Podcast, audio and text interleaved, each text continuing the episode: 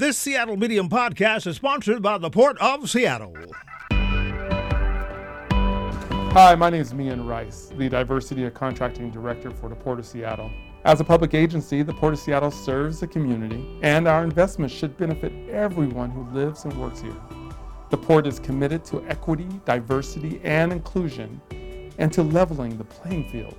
That means continuing to open doors to contracting opportunities to all, especially women and minority owned and disadvantaged businesses. How can you participate? List your business in Vendor Connect, a database of contractors. Attend PortGen workshops to learn how to do business with the port. Learn more about contracting opportunities at portseattle.org. For more information on operating a concessions at Seattle Tacoma International Airport, visit lease.seatacshops.com. It's political season, and we are about one month away from the general election and just weeks away from when ballots will go out to voters in the area.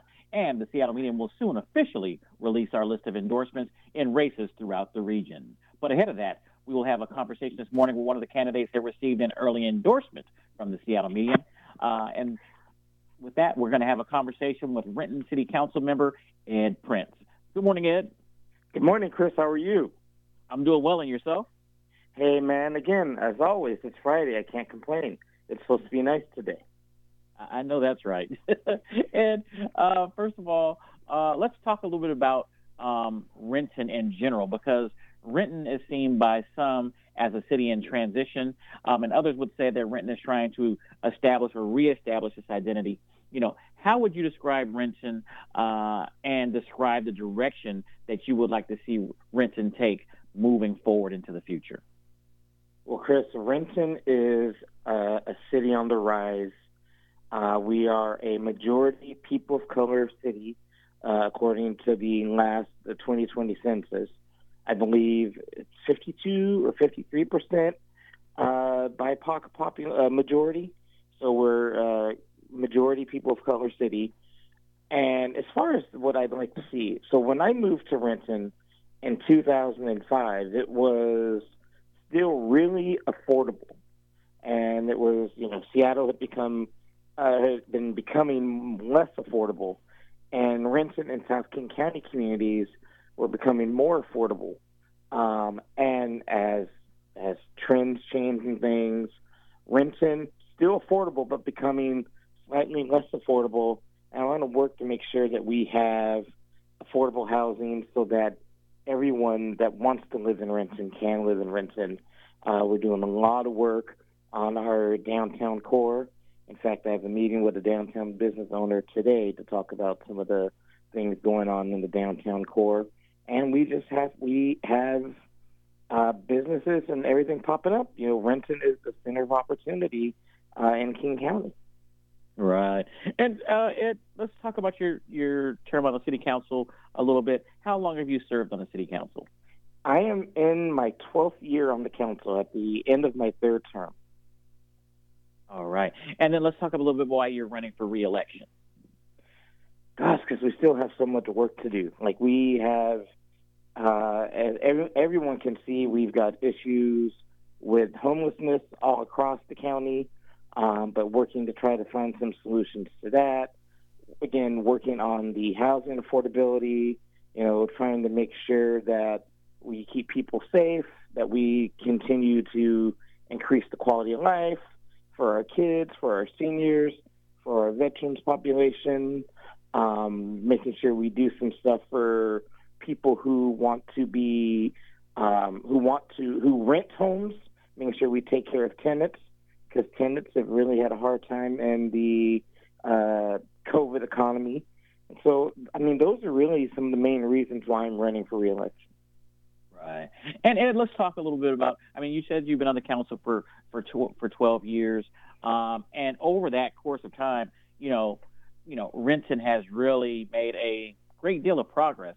Um, and so I, I know that some of the concerns, you know, you know, 10, 15 um, years ago, even in, you know, a little more recent, not as much now as before, but there were um, elected officials in Renton who really did not want to see Renton progress into um, the city that it's on its on pace to becoming. They want to keep things the same that it was. They wanted to keep it more of a town as opposed to a city.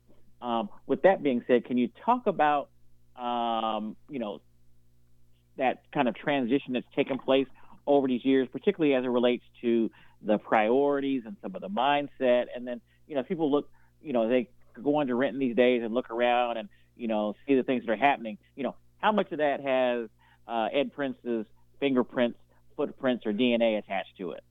Well, I'll say this: I um, humbly, it always is a team effort, so it takes all of us. Um, but Renton is growing, and Renton has been growing, and that old mindset of trying to keep it with the.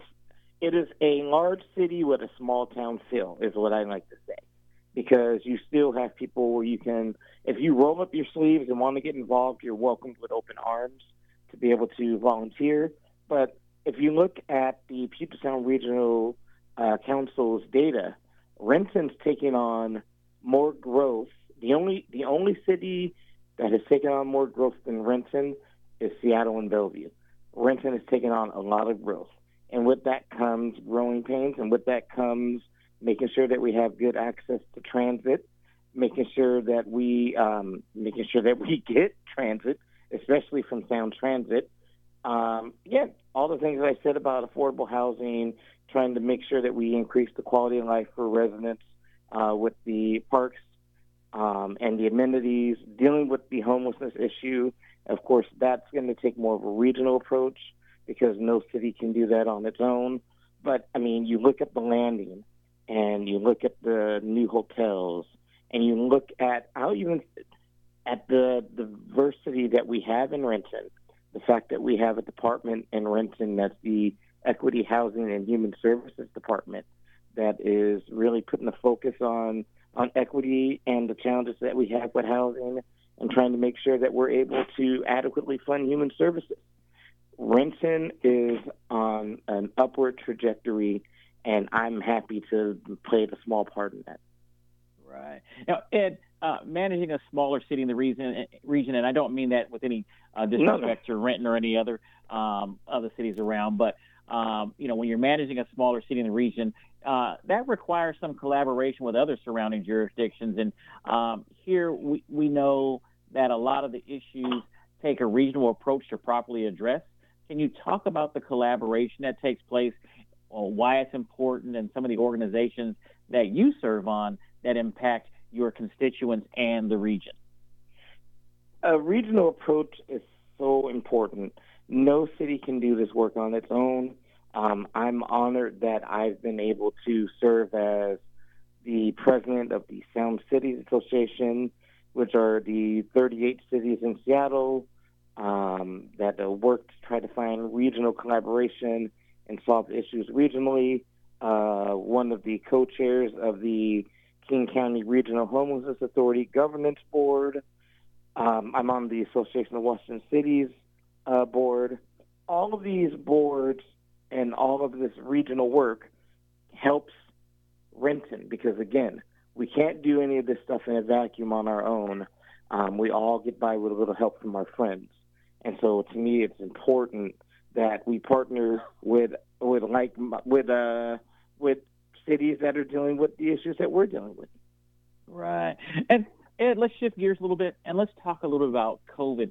Um, you know, and some of the measures that you all took as a city to navigate through COVID. I think one of the things that kind of flies under the radar is the work and the job that, um, you know, in this case, Renton, but cities like Renton, but in this case, specifically Renton, um, did when it came to managing COVID. I mean, whew, COVID was COVID was a beast, and we were able to pivot and move fast, especially when we were we had already set up things for people to be able to work remotely, so that was that became eminently um, easier for our workforce as a city. But we also invested in human services and wanted to make sure that people who were having trouble paying their rent or paying their utilities were able to do that. And and we worked so hard with COVID to try to make sure that and we did work to try to support our small businesses. I can't forget about that because small businesses, um, especially if they weren't deemed essential, really struggled.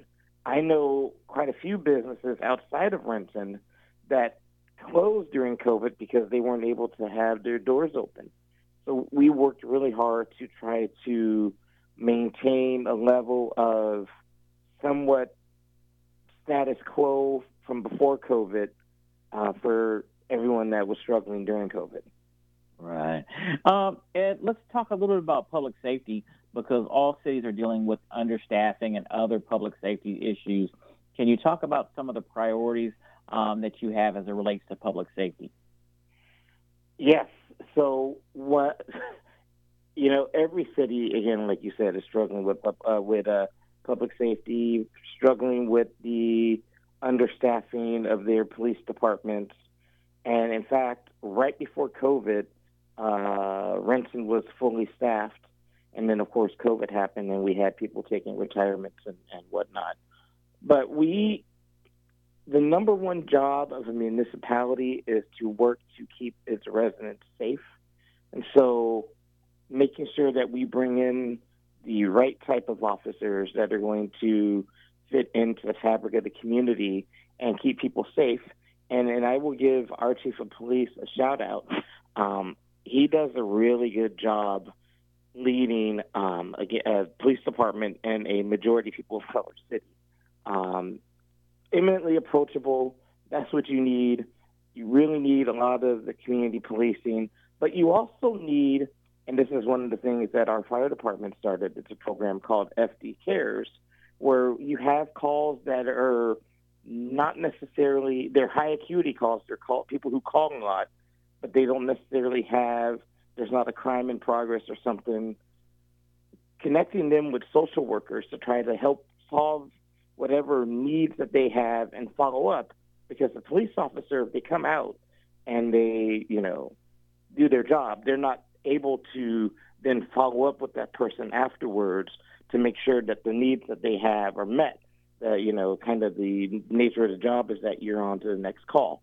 So with the FD Cares program, we have police and fire partner with social workers to try to work to help with some of those needs that the police and fire department can't help with. But public safety, again, most important duty of a municipality. Right. Um, Ed, we, we've got a few minutes left. Um, wanted to give you an opportunity to talk about uh, some of your legislative priorities that we have not talked about yet this morning, why those things are are, are important to you, um, and, and really why, you know, you are looking to continue to serve in the city of Renton, despite, and, and people might not realize this, but these city council positions in Renton are not full time positions. These are I, and personally, I wouldn't even call it a part-time position in terms of the compensation, but it requires a full uh, the full attention of your your time when you're not actually um, in your day job and probably having to navigate some things around your day job day job to take care of things that are going on in Renton. You know, so can you kind of talk about that a little bit, um, especially as it relates to the legislative priorities that we haven't talked yet about this morning? Absolutely. Uh, again, want to make sure we have, I mentioned affordable housing, but I also want to make sure we have transit oriented development so that people can live close to transit. Want to make sure that we're, excuse me, doing what we can to support our small and our small minority owned businesses uh, to make sure that they thrive because so many of them uh, were, were struggling during COVID. Um, want to want to I, I and this one and you know this Chris just because you know me um I want to invest and make sure that we get more sports fields so that our young people can recreate. You know we have a limited amount of sports fields and trying to make sure that we have something so that these kids aren't always on their video games but they're actually able to get out and go out and recreate um in a you know a good manner uh, partnering with the Family First Community Center that Doug Baldwin started, uh, finding programs that uh, help support our seniors. Um, I want to be reelected because there's still so much work to do, um, and I've been honored with the opportunity to serve honored with the opportunity to lead, um, and I just want to keep going for the betterment of the community. All right. Well, Ed, I want to thank you for joining us this morning. Again, um, congratulations to you on on all your endeavors, but also uh, the Seattle Medium is endorsing um, your candidacy for the upcoming general election. Uh, want to provide you an opportunity to let people know how they can uh, receive more information or read more information about you and your campaign. Thank you so much, Chris. And again, I you know how I feel about the black press, so I'm honored to have the medium's endorsement. Um, more information about my campaign, you can go to edprinceforrenton.com. Again, that is edprinceforrenton.com. All right. Have a great weekend. I know you're probably busy doorbelling. yeah, absolutely. Thank you, Chris. You're welcome. Thank you.